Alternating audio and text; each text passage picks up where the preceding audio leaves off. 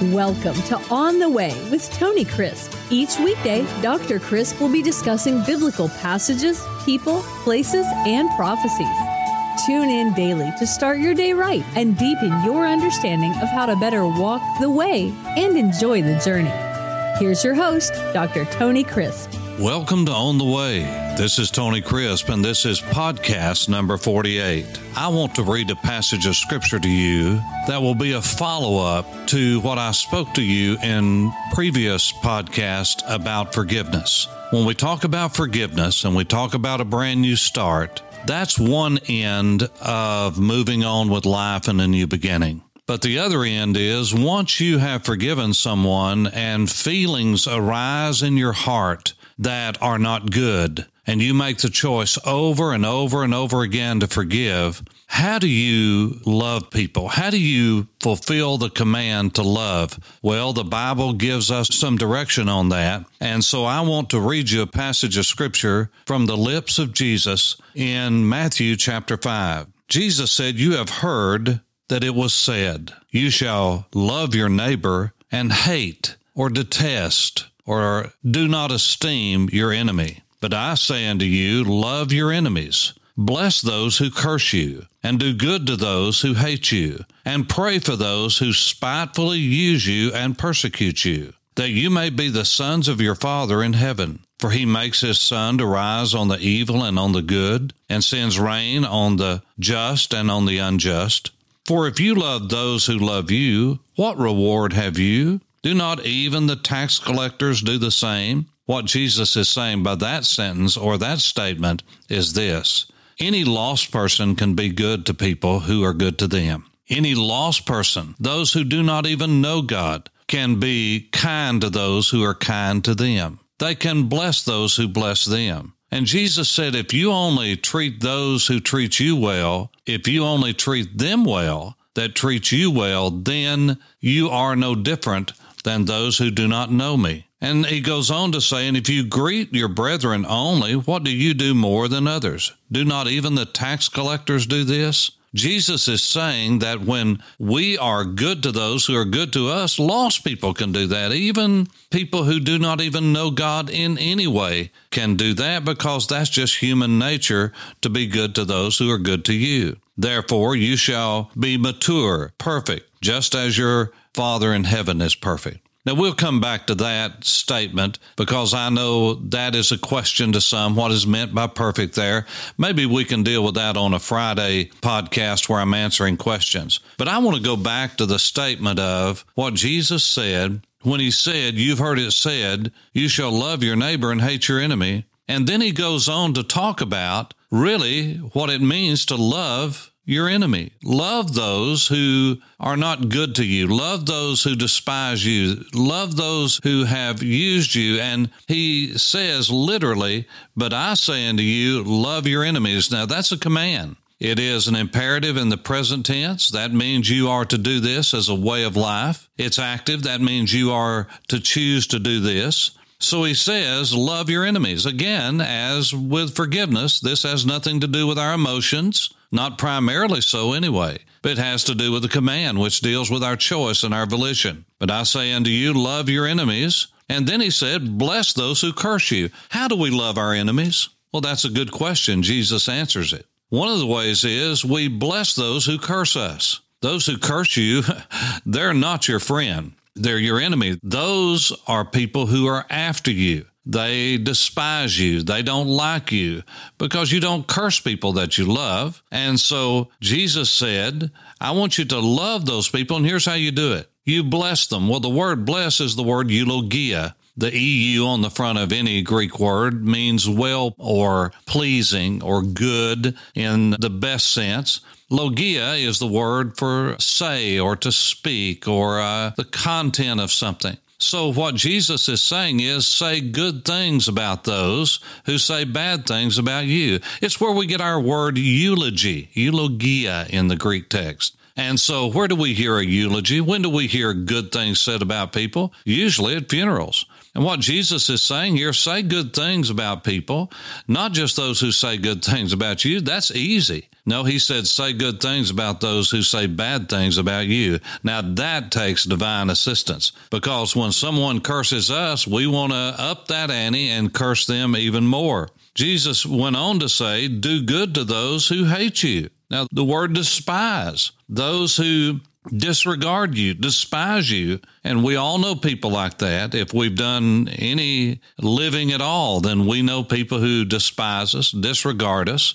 Now, I know you're saying, I don't really know anybody that just despises me. Well, they're there. You just don't know them and might not be aware of it. But when you are aware of it and you do know it, you don't need to return the favor. What you need to do is do something good for them. You see, that's a supernatural response. That's not a natural thing, it's a supernatural thing. This is the same idea that Moses gave when he said an eye for an eye and a tooth for a tooth. Now, what does that mean? Does that mean that when someone knocks out our tooth, we must knock out theirs? Uh, when someone gouges out our eye, do we go ahead and gouge theirs out too? No, no, no. That's prohibitive. God knows us. He knows our nature. And what he was saying is if someone knocks out your tooth, you cannot retaliate by taking their head off or knocking all of their teeth out. There's a prohibition that's an eye for an eye and a tooth for a tooth. Why? Because we want to go beyond that. Jesus said, Do good to those who despise you, disregard you, who hate you. And that takes supernatural assistance and divine intervention in our lives. And then he said, Pray for those who spitefully use you and persecute you. Now, I can tell you the only way that we will ever, ever truly grow to love someone as a follower of Jesus is when we learn to pray for them. You see, I grow to love people in my congregations over the years. The reason I could love people so is because I prayed for them. Not because they were the best people in the world, not because they always were treating me the way that I felt like they should, sometimes even the way God doesn't feel like they should, but the way I love people and continue to love them in spite of their behavior toward me as I prayed for them. Because as we pray to God, if we're truly praying, we have to open up our innermost being, and God sees us as we are. You see, we can fool everyone else, but we can't fool God. And if you really truly pray for someone, you will begin to love them. That's why it's important for men and women that are not married and not associated with one another in an intimate relationship of marriage or a brother or sister that you need to be careful about praying with people of opposite sex. Why? Because you open up your heart. You let people see who you really are. Women need to be praying with women, and men need to be praying with women, unless it's just a brief prayer of intercession for someone. But calling out upon God and revealing the deep recesses of your heart to someone, it makes you very vulnerable. And so, need to be very careful about that. Why? Because we are opening ourselves up. And when we pray, we open ourselves up to people. And even if they're not there, when we pray for them, we grow to love them. in the truest sense of the word. And so the Lord said, Pray for those who have used you, who have spitefully used you, and who have dogged you and persecuted you. Now, you may not ever get to express that love for them, but you see, it's a heart thing. We got, we must guard our heart, for out of our heart come the issues of life.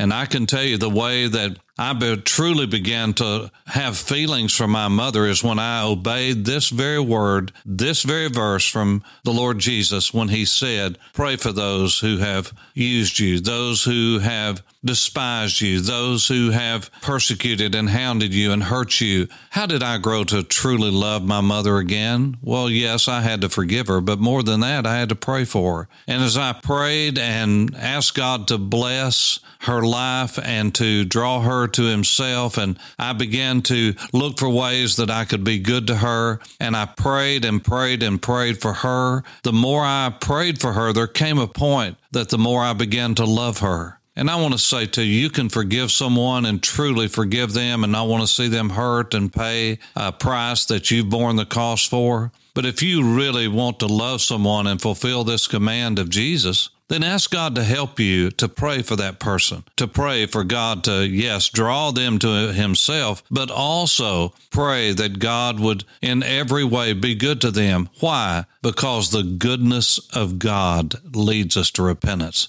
It wasn't the judgment of God and even fear of His judgment that brought me to Him. It was the love I saw, the love of God in my grandmother that would not let me go. She prayed for me and she prayed out loud. I heard her call my name in prayer. And because of that, I knew that she loved me. And when I saw the love that she had for me and the love that she told me that God had put in her heart for me, I knew that God loved me. And it was the goodness of God that ultimately led me to repentance. So let's bless those who have cursed us. Let's say good things about those who have said bad things about us. Let's do good every opportunity we can to those who have hurt us. Again, not for reconciliation, not for reunion, not for all of those things, because you can't control that, only your part in it. But you need to be good to people. I need to be good to people. And we need to pray for those that have used us, who have abused us. We may not ever see them face to face again, may not ever have the opportunity to do that. God may not ever allow that to happen, and that's okay. But you see, love is a heart thing, a heart in the deep inner recesses of a man's soul, his mind, his will. We choose to love. And if we do that, we will bless God and bless others on the way. This is Tony Crisp. Thanks for listening to On the Way with Tony Crisp. Tune in every weekday for information on biblical passages, people, places, and prophecies. Fridays are for your questions. Email your questions to questions at tonycrisp.org, then just listen for your question to be answered on Friday's podcast. That's questions at tonycrisp.org. Thanks for listening and have a blessed day on the way.